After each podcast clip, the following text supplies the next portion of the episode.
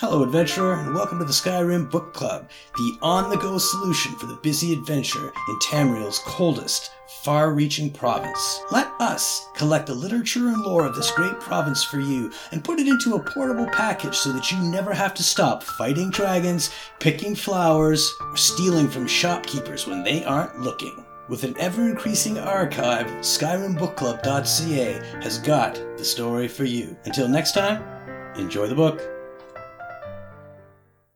Faleen's letter to Calcelmo. My dearest Calcelmo, I always knew you to possess a great mind, but your charming poem revealed a depth of feeling I never suspected. I'll admit to being a bit surprised at the direction of your feelings, but not unpleasantly so. Let us meet to discuss further. Yours, Faleen.